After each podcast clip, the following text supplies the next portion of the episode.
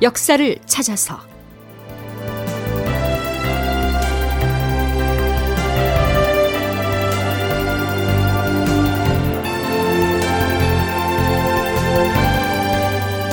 제 935편 부총병 양원은 남원을 지킬 수 있을까?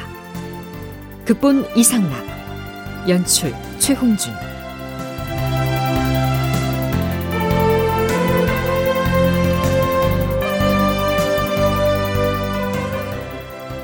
여러분 안녕하십니까? 역사를 찾아서의 김석환입니다.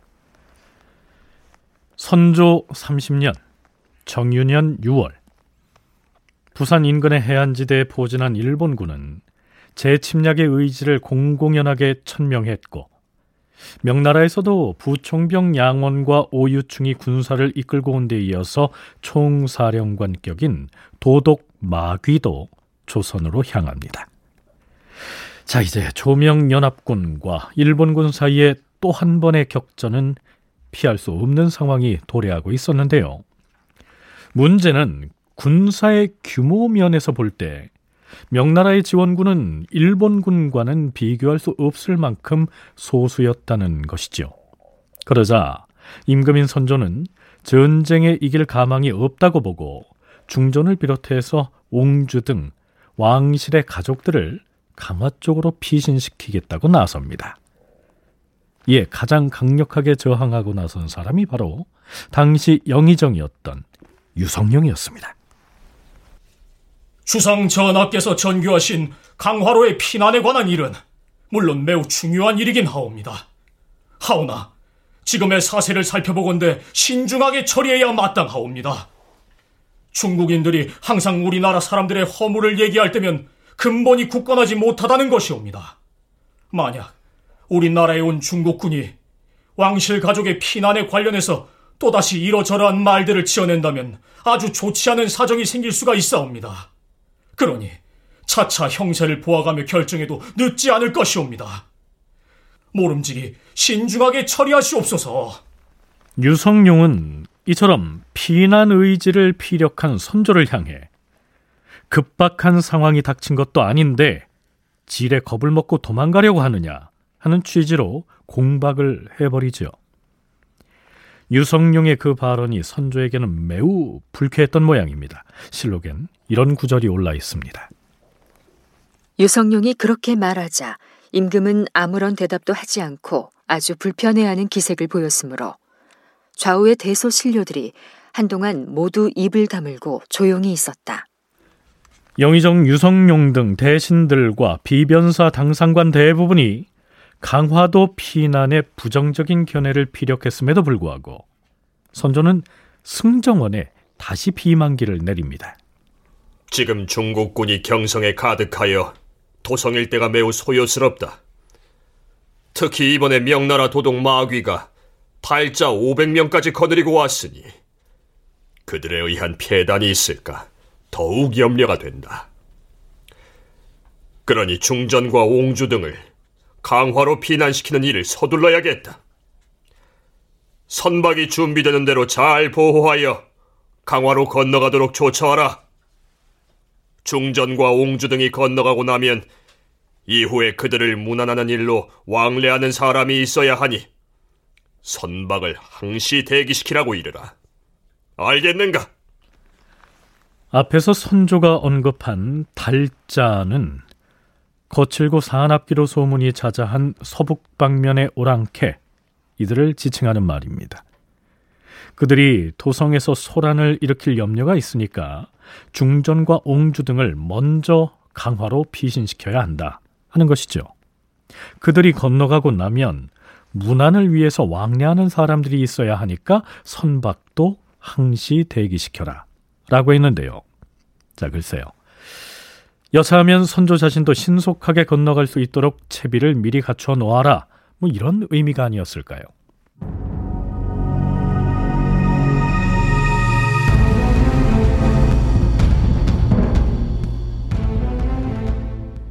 그런데 왕실 가족의 피난 행차를 대신들만 반대한 것이 아니었습니다. 비서실격인 승정원에서도 반대의 목소리가 나옵니다. 전하, 지금 도성 안팎에서 들리는 소문이 심상치 않사옵니다. 중전 마마께서 아무날에 강화로 피난 나갈 것이며 왕자와 옹주도 역시 피난 나갈 것이라고 사람들이 시끄럽게 떠들고 있사옵니다. 사람들이 입에 올리는 소리들을 듣자 하니 왜적이 두려워서 피난을 가려 한다고도 하고 명나라 도독이 데리고 온 북방 모랑캐들이 두려워서 달아난 것이라고 떠들어대기도 하옵니다. 전하, 지금은 임진년 당시와는 상황이 다르옵니다. 그때는 의지할 데가 없어서 외적이 쳐들어온다는 소문만 듣고도 백성들이 놀라서 달아날 생각부터 했사옵니다. 하오나 지금은 중국군이 들어와 있고 또 중국에서 계속 군량을 운송해 오고 있사옵니다. 이러한 때일수록 민심을 규합하여 나라를 다시 일으킬 것을 도모하지는 않고 도리어 중전 마마와 옹주를 내보낸다면 백성들이 크게 동요하여 도성은 열흘이 못되어 텅 비게 될 것이옵니다. 전하, 지금 우리나라에 들어와 있는 중국군들이 사방에 흩어져 있으면서 우리 백성들이 하는 말들을 다 듣고 있사옵니다. 지금 시중엔 우리나라의 백성들이 북방에서 온 달병을 피해서 달아나려고 한다는 소문이 자자하옵니다. 이 말을 듣고 명나라 도독이 매우 괴이하게 여긴다 하였사옵니다. 만약 중국의 장수들이 자기들을 외적에게 맡겨둔 채 임금이 하루아침에 경성에서 철수하여 서쪽으로 가버리려 한다고 일책을 하면 그땐 뭐라 변명하시겠사옵니까? 자, 선조의 심정이 어땠을까요? 그런데요, 승정원의 승지들에 이어서 사헌부에서도 들고 일어납니다. 주상전하, 지금은 남쪽 변방에서 올라오는 보고가 매우 긴급하여 그렇지 않아도 민심이 흉흉하옵니다. 이런 때에 궁궐 안에서 먼저 동요하는 모습을 보이게 되면 백성들이 따라하게 될 터이고 그리 되면 도성이 혼란에 빠져서 조석 간의 사대 문안이 텅 비게 될 것이옵니다. 중국의 장수들이 속속 들어오고 있는데 이런 상황을 알게 되면 어떻게 생각하겠사옵니까? 명나라 도독 마귀는 매우 괴이하게 여겨서 무슨 짓을 할지 모르옵니다. 경솔이 동요하는 모습을 보였다가 후회를 끼쳐서는 아니 되옵니다. 왕실의 가족을 비신시키라는 어명을 거두어 주시옵소서. 어명을 거두어 주시옵소서. 조정 전체가 반대하지요. 그러나 선조는 마음을 바꾸지 않습니다. 그 일은 이미 정해졌으니 더 이상 논하지 말라.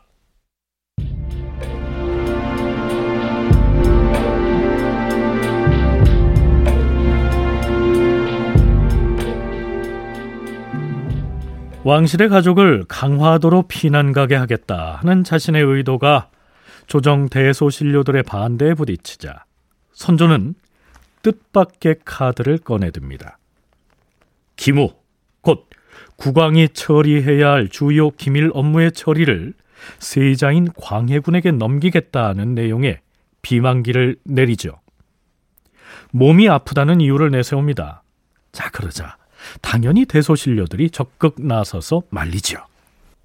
전하, 현재 중국에서 여러 장수들이 연속으로 압록강을 건너오고 있사온데 만약 전하의 옥체가 정상을 회복하지 못한다면 그 사이에 일어날 숱한 일들을 어찌 낱낱이 처결할 수 있겠사옵니까? 승정원에 명하시어서 전하의 병환이 회복될 때까지만이라도 신하들이 입게 하지 말도록 하시옵소서. 그리 말하지 말라. 아무리 작은 업무라 하더라도 국사를 지체시킬 수는 없다.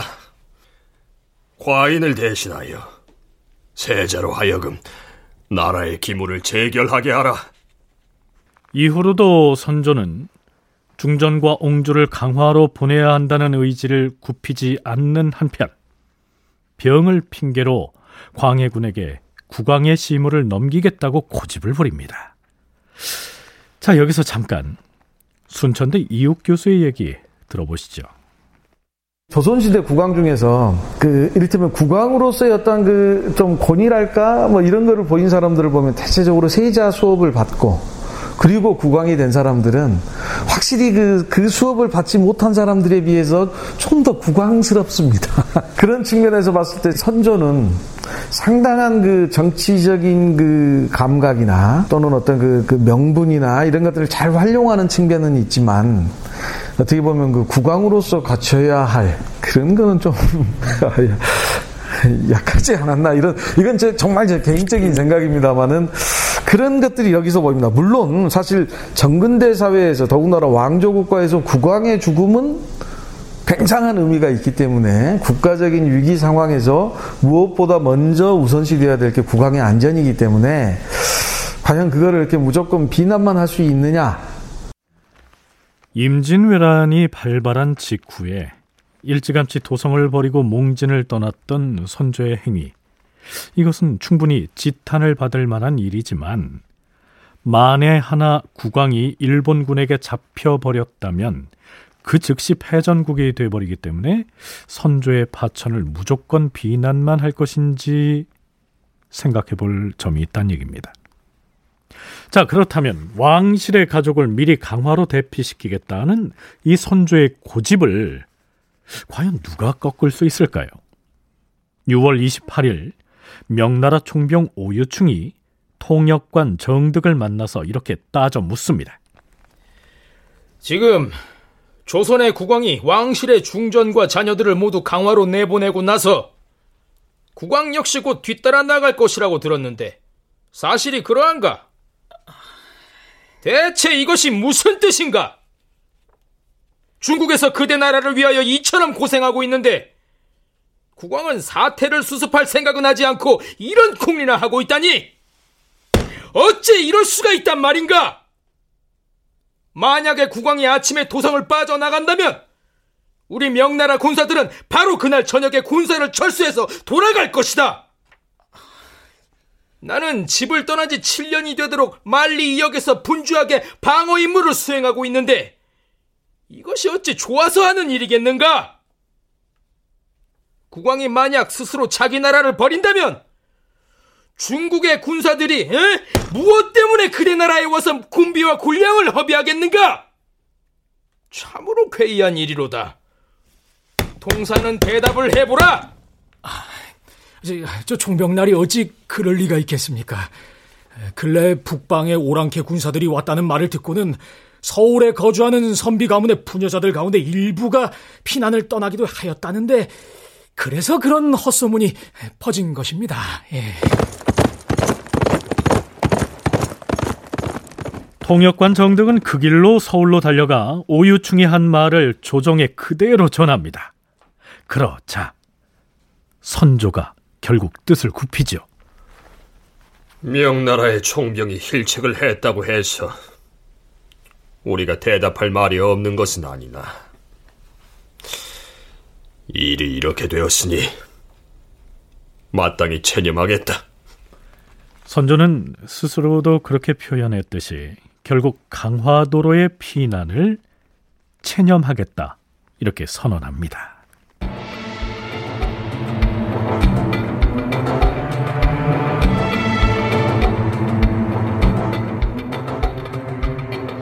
잠깐 여기서 눈길을 전라도 남원으로 돌려볼까요?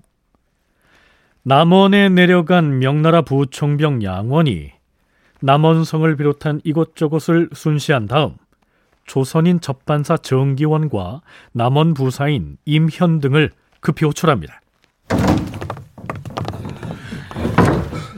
부르셨습니까? 총병날이. 할 말이 있어 불렀으니 거기 앉으라. 아, 예. 무슨 얘기인지 말씀하십시오. 예, 지금 남원성에 성곽을 올려 쌓고 있는데 내가 황제의 명을 받고 이곳에 왔으니 너희와 나는 같은 배를 탄 사람이다.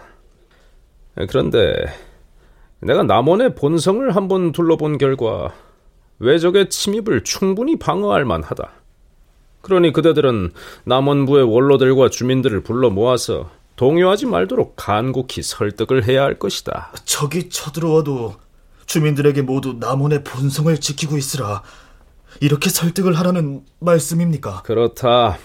성 안에 가옥이 있고 재산이 있는데 하루아침에 본성을 버리고 산성으로 들어간다면 거기서 허다한 노약자들을 하나하나 군량으로 먹여 살릴 수가 있겠는가? 그대 나라에서는 하는 일마다 어찌 이처럼 어설픈가? 본성이 있으면 오로지 본성의 마음을 써야 하고 본성이 없는 경우에 산으로 들어가서 계책을 써야 하는 것이다.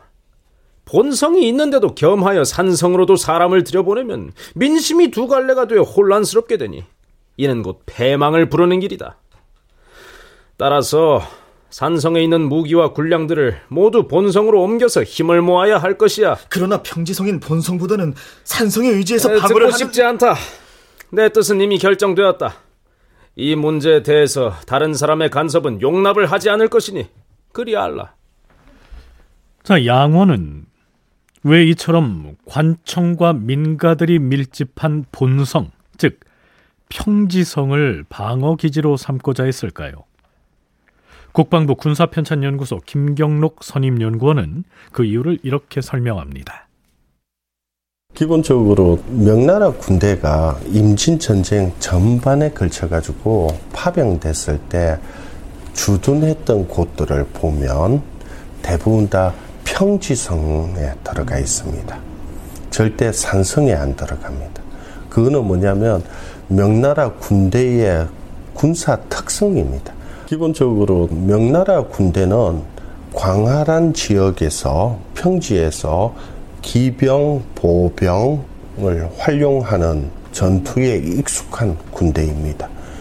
그러다 보니까 파병돼 왔던 명나라 군대는 기본적으로 주둔하는 곳이 다 될 수 있는 대로 그 지역에서 최대한 넓은 평지성에다가 주로 주둔을 합니다. 좀 나중의 일이지만 정유재란이 발발한 이래 가장 처참하게 패한 전투가 바로 남원성 전투였습니다. 산성인 교룡산성을 포기하고 평지성인 본성을 고집한 양원의 전략 이것이 결국 패착이었던 것이죠. 물론 접반사 정기원과 남원부사 임현 등은 조정에 올린 보고서에서 양원과는 다른 의견을 피력합니다. 하오나 전하, 신들의 생각은 양충병과 같지 않사옵니다. 옛 병법에도 먼저 산에 올라가 점거하는 자가 이긴다라고 하였고 또 우세한 지형을 차지한 자가 이긴다라고도 하였사옵니다. 따라서 조정의 지위를 기다리고 또한 채찰사나 도원수에게 의논을 하고 나서 결정을 해야 할 터인데 명나라의 총병은 하루아침에 산성에 있는 군기와 군량을 모두 옮기라고 하니 매우 안타까운 상황이옵니다. 양 총병을 잘 설득해서 산성을 비우라는 지시를 유보시킬 수밖에 없사온데 양 총병은 성질이 워낙 과격해서 자기가 주장하는 일은 반드시 하고야 말 것이옵니다. 신들이 반복해서 총병에게 얘기를 해보겠사오나 양 총병이 끝내 들어주지 않으면 어떻게 처리해야 할지 모르겠사옵니다. 지금 남원부에서 내려와 있는 양 총병의 처사를 보아하건대 외적에 대한 방어 전략을 제멋대로 할 조짐이 보이옵니다. 이후에 또 그가 신들에게 난처한 지시를 자꾸 내리면 저희들의 미약한 힘으로는 그를 중지시킬 수가 없을 것이니 매우 염려되옵니다. 남원성 전투의 참패가 이때 이미 그 징후를 드러내고 있었던 겁니다. 다큐멘터리 역사를 찾아서 오늘은 여기까지입니다.